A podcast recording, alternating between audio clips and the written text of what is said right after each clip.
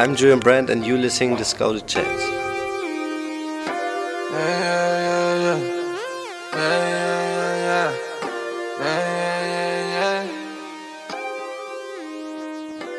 Hello, everyone, and welcome back to Scouted Says. This is episode 6 of the 2017 18 season. I'm Jack Grimsey alongside Connor Garrett.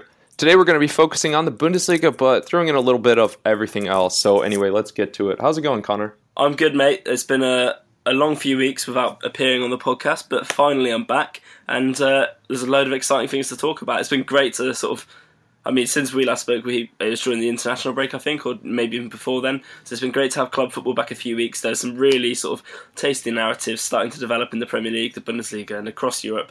Um, obviously, those two are my main focuses. So yeah, it's really exciting. Let's get going.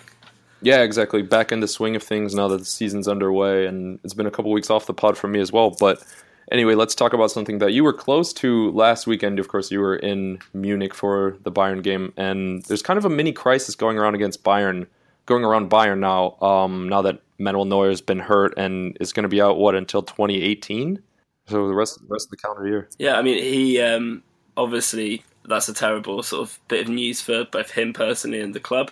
Um, he's so sturdy, and like uh, even at the weekend, they're playing Mainz, who are a weaker team uh, comparatively in the league. Um, which I mean, sort of a bit begrudging to say that, but whatever. I mean, who who isn't a weaker team comparatively to Bayern Munich? Uh, I mean, at least maybe like if you look at like Dortmund and Leipzig, maybe they can push them this se- season in the league. Um, but um, yeah, uh, if you look at uh, Manuel Neuer, he even against those smaller teams, he produced some really good moments. He made a couple of really good saves on the likes of Robin Quaison at the weekend. Um, it's interesting that we're talking about crisis at Bayern, considering they disposed with Anderlecht routinely, but sort of still in terms of the scoreline, it's still quite flatteringly. Um, and then against Mainz, they're very, very ruthless. They're they're much the better team. Completely deserved it. So seven goals without reply last week. Um, but it's still the, these crisis. The, the, crisis hasn't really abated. There, are, there's a lot of um, sort of problems in the dressing room with the likes of like Thomas Muller and uh, Robert Lewandowski both speaking out. Lewandowski obviously being a key performer last week, so that's quite. It's sort of maybe even lends credence to this point because he's obviously still giving it his all, but he's just raising sort of some of his concerns. Um, but yeah, this Manuel Neuer thing, I think again is probably actually more important in the sense that there is a severe dearth in quality behind Manuel Neuer in the goalkeeper position, which there hasn't been sort of in the last few years. Um, I think. Yeah, definitely. And like you were saying about those guys like Lewandowski, Muller, leaders in the dressing room step, stepping up. Neuer was trying to step up and calm everyone, but now it's it's going to be a little harder with him off of the pitch. Um, so far this season, we've seen Lewandowski's topping the goal charts in the Bundesliga with five. He's alone at the top for now. Of course, a lot of games going on today. We'll get to that, but Bayern, Bayern Schalke, they're both on nine points, and Schalke it's it's in Schalke or in Gelsenkirchen today, so it's it's a chance for them to hop Bayern in the table. Yeah, and I mean, obviously that's quite a young team they've put out. Um, obviously, we're recording this now. I think the team, the game hasn't even started yet as we speak. Um, but when this is released, I imagine people will know the score. But I believe there was like five under 23s in that team. Uh, probably the headline of that being Weston McKennie making his first like big appearance in the Bundesliga uh, for the club. Um, it's definitely gonna have been an interesting game. I'd have thought so. All eyes on that um, when that kicks off. Um, and yeah, no, yeah. a lot of big big news yesterday. I guess Monday, from when we're recording this, that would have been the 18th of of September. Was that Schalke were getting ready to offer Leon Goretzka 190,000 euros a week to try to warn off ward off that interest from Bayern Munich course, he's out of contract at the end of the year, so he could sign a pre-contract in January, and that'd be a bad one for Schalke to lose. I mean, they've they've lost a lot of players like Goretzka lately, but it's I mean, it seems like he's all he's going to go to Bayern. Yeah, I mean, obviously he's an absolutely fantastic player. He's very young. Uh, he's got quite he's got a decent amount of experience now, and he seems to have got those injuries behind him. So uh, for a club like Bayern, he's actually probably the sort of player that you'd be interested in in terms of bulking up the squad.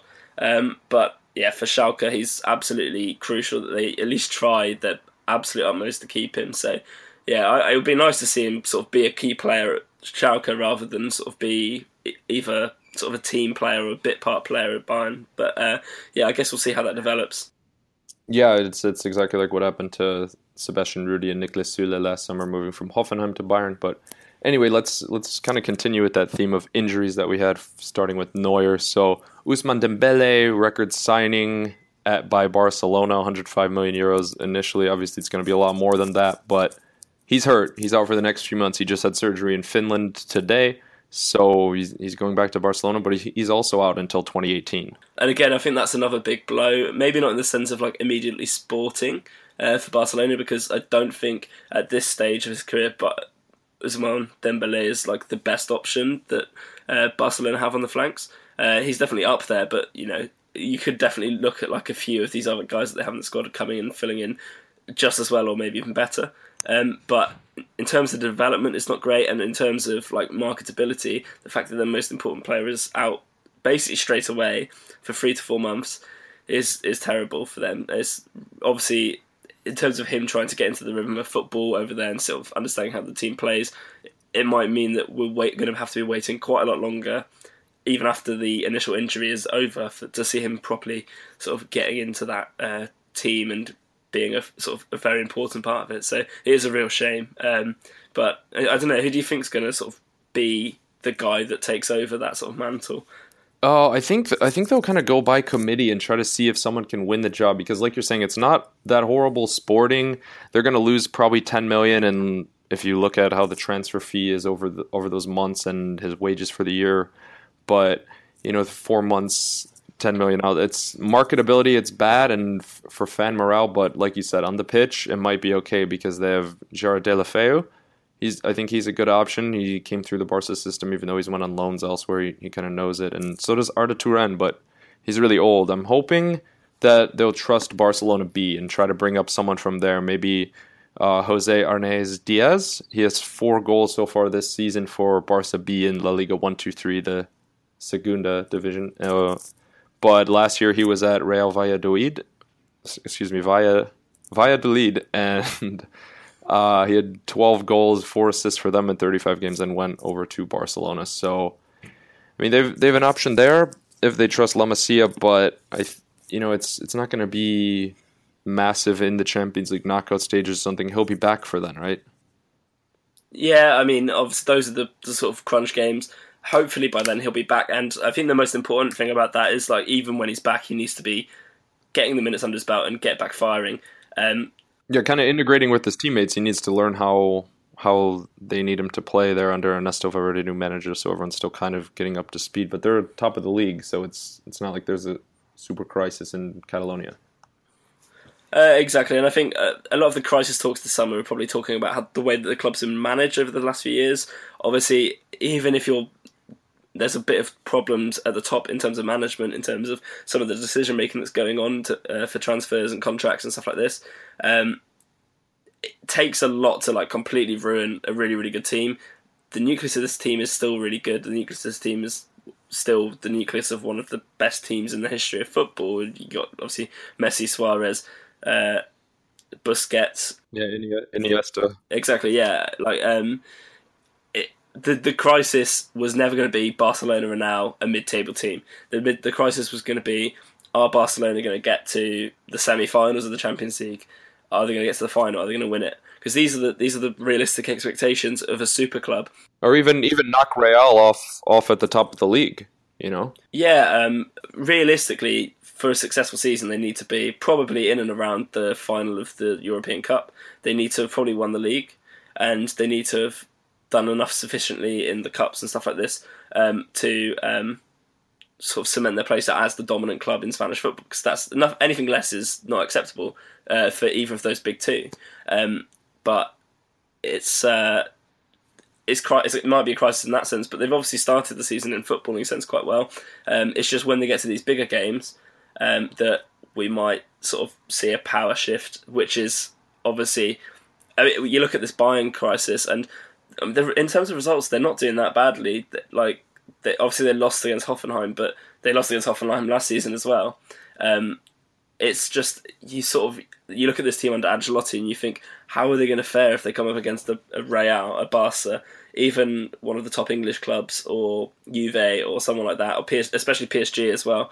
Um, you sort of think in these big games, how are they going to cope? And yeah, it's the same with Barcelona. The crisis is only in relative terms, and yeah, Yeah, it is. I mean, it's an underlying theme to watch going forward. Same as the, the manager situation at Bayern. There's been claims that maybe Nagelsmann is going to be in there next season. Carlo Ancelotti rumored to have signed a pre-contract with a Chinese Super League club. I mean, we're just going to have to wait and see if any of that's true or not. But yeah, so let's let's transition back to the Bundesliga because we wanted to focus on that this season. I think uh, the craziest story has to be Hanover. They since since they hired Andre Breitenreiter, uh, it was on April Fool's Day. They haven't lost, and that's in the two Bundesliga and in in the top league now. Yeah, and I mean, obviously as a Mainz fan, uh, the opening day loss at home to Hanover um, really hasn't been. Um, it doesn't look as bad as it did now. Um, back then as it does now. Um, I think a couple of points about Hanover, like obviously one of the key players has been quite old, and Martin Harnik, who most people probably know from playing for Stuttgart for basically forever and um, being uh, sort of a player in the Austrian national team. He went down to the second flight with Stuttgart two years ago, came back up with Hanover last season, and has sort of become a key part of that attack. But on the other side, on the youthful side of things, um, there's a 23 year old um, that the club signed from Fortuna Dusseldorf um, like a few years ago. Uh, he's called Ihlas Bebou, who uh, I think he scored at the weekend, and yeah, yeah, yeah he's been fantastic so far.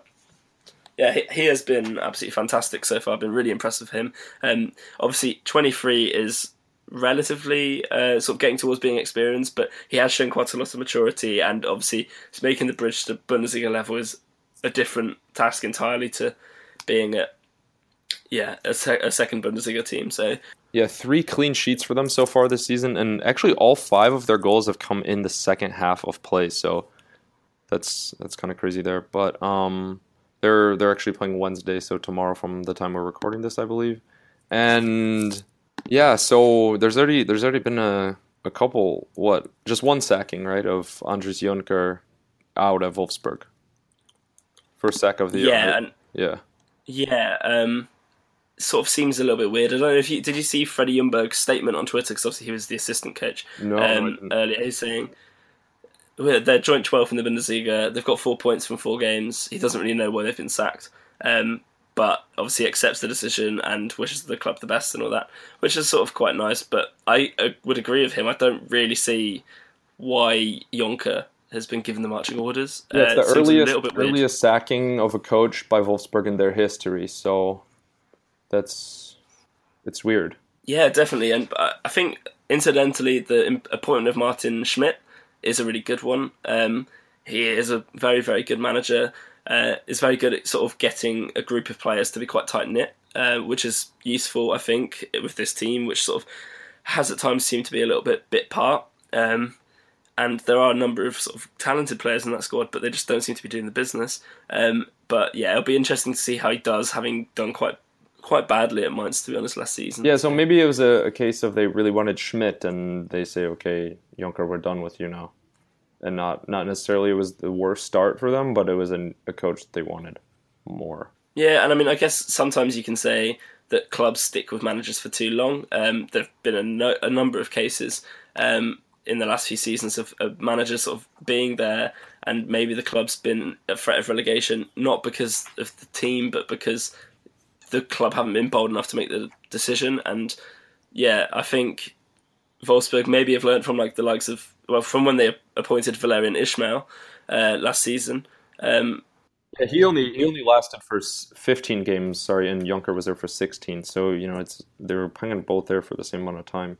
Yeah, but I think the thing is that Ismael was like a lot worse than Jonker was, and uh, it took them quite a while to actually sort of realize that and deal with it. Uh, was I think Jonker he he did a, he, he did what he was there to do at, at, the end of the day, kept them up, and the start to the season hasn't been absolutely terrible. Um, but you know maybe there, there are a few signs that they've seen in the way that the team are playing, the way that things are going on behind closed doors that they want to deal with. And yeah, if you have a problem in the squad, then I think Martin Schmidt is a good bloke to bring in.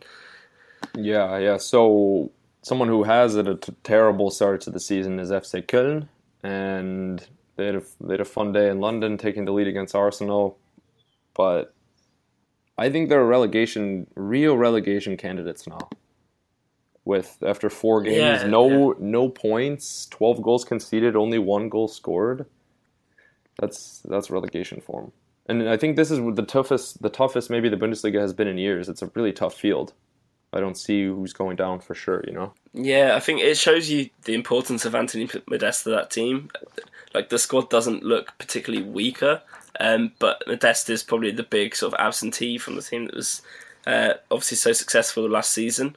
Um, it just sort of seems like they're at a bit of a loss, and maybe have lost sort of a totem of their identity in the sense that like their attack very much was Modeste and people sort of sort of going around him, and now that they don't have that sort of player to look up to in the team, it's uh, yeah, it's maybe like a a little bit difficult. And once they figure that out, they might be a little bit better. But the fact they got Europa League, which means they're not going to be resting until Christmas, the fact that uh, I don't think Peter Stöger is a fantastic coach at like absolutely turning everything around, uh, which is what they're ultimately going to have to do in the next few weeks. And uh, the fact that they've obviously started so badly, and a lot of the players are completely playing within themselves.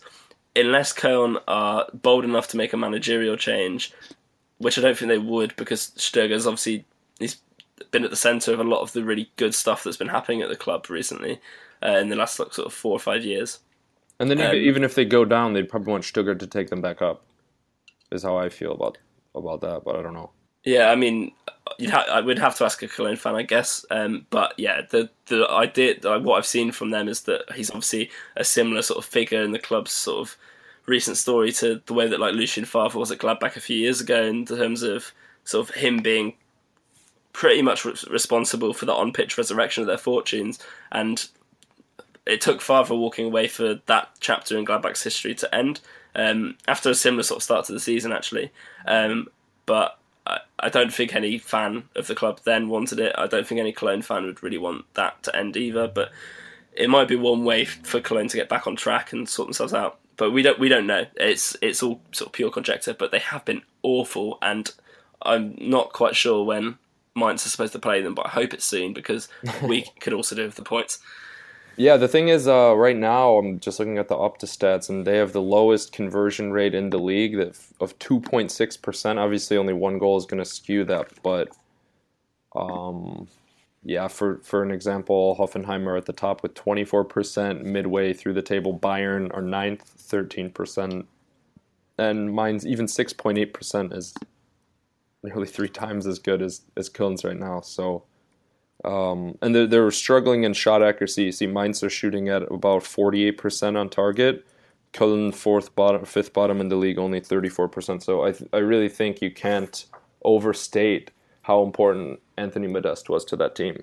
Yeah, no, absolutely. And uh, Jhon Córdoba is obviously a brilliant replacement for him. Uh, I think all round, if not is a better player, like will be a better player. Um, but Modeste obviously has like certain qualities that he was really sort of that that attack was built around sort of making the weak parts of his game um, sort of not really that relevant and making the strong parts sort of very very much at the forefront of what Cologne were doing Yeah, yeah. sense. I mean, until they until they kind of get more used to that, there could be some some issues. Yeah, definitely. Um, but I I do think they'll work it out at some point. It can't stay that bad for long because yeah, like I said, a lot of the players have been playing completely within themselves in recent weeks.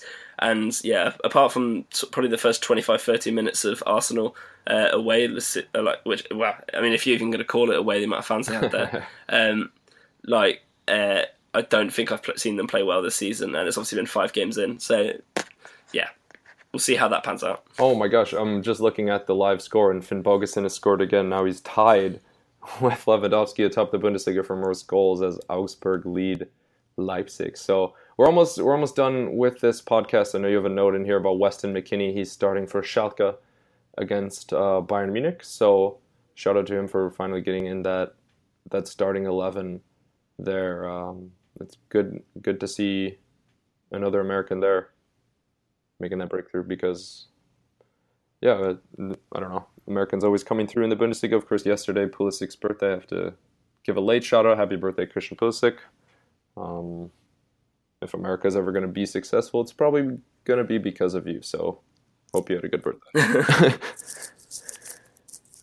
um, there's that really weird. I, I I imagine you've probably seen this, but there was that really weird um, Alexi Lalas interview where he was like completely. He had a go at Chris. He had a go at a lot of the players in the USMNT, but I think one of them was he had a go at Christian Pulisic, which it seems completely mad to like have a go at by far your best player. Like Yeah, yeah, it was, for it was not wild. really, really any reason. He's got quite a good record for them. He has an, an incredible record for for the U.S. since he started playing what at the beginning of last year, kind of March of 2016. But he called out Tim Howard, said the Belgium game ended three years ago. Michael Bradley, we don't need you to be zen. And then he said all the other players, the ones I didn't mention by name. Oh yeah, that includes you, Wonder Boy, which I think Alexi Lalas just is ignorant to the term Wunderkind. Uh, maybe I don't know, doesn't got lost in the language barrier or something. But he's it's clear that he's already the best player the U.S. has, or I don't know. There will be better ones in the future, but he's the best player the U.S. has ever had. Better, way better than Landon Donovan. Just look at their stats.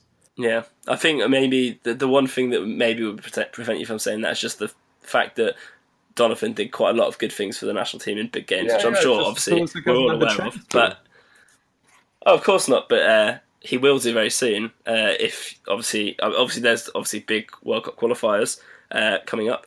Probably the World Cup uh, in the uh, summer next year, and at that point, it's starting to think, well, is he starting to, to sort of come good on this promise for the national team? But then obviously he's still 19, well, he's just turned 19. Um, he's got so long to come good on that promise. And I think in terms of ability, you're right. He is the best American player I've ever seen.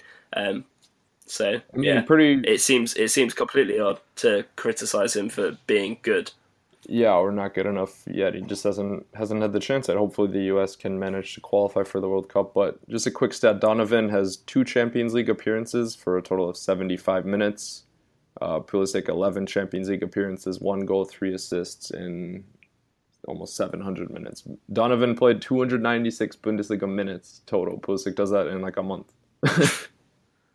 so Yeah, yeah, I, mean, I guess Pulisic will have to come to MLS to silence the haters. Is that how you? Is that how you become the player he truly has to become. Yeah, just go for a quick, weird. a quick a bit- loan over the summer, play some games in the, the hot Texas heat or something? I don't know. That's that's what you got to do to to prove your worth.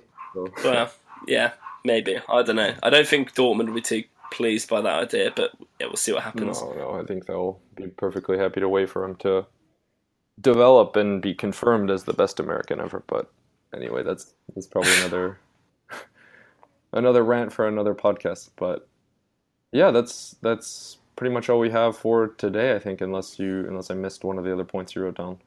Yeah, I think that that just about sums it up. Um, so obviously a quick update. We'll be back with Steve next week to properly get a, a good sort of shake on what's going on in European youth Yeah, football. mostly mostly in Serie A, I think. Yeah, hopefully. Uh, seems to be a very interesting season over there at the moment, and it'll be good to hear some of his expertise next week. So tune in for that, peeps. Yeah, we want to just want to give a quick shout out to Pietro Pellegri, who is a 16 year old uh, at Genoa, scored two goals after getting coming on as a sub. His dad's the assistant coach. They were they had a really emotional moment, crying on the sidelines, and so he's 16. He can be scouted for seven years. Are you serious? Like, well, there we go. There's the next seven years of podcast sorted out. I mean, Brilliant. still four. But yeah, he, four he, he really does have.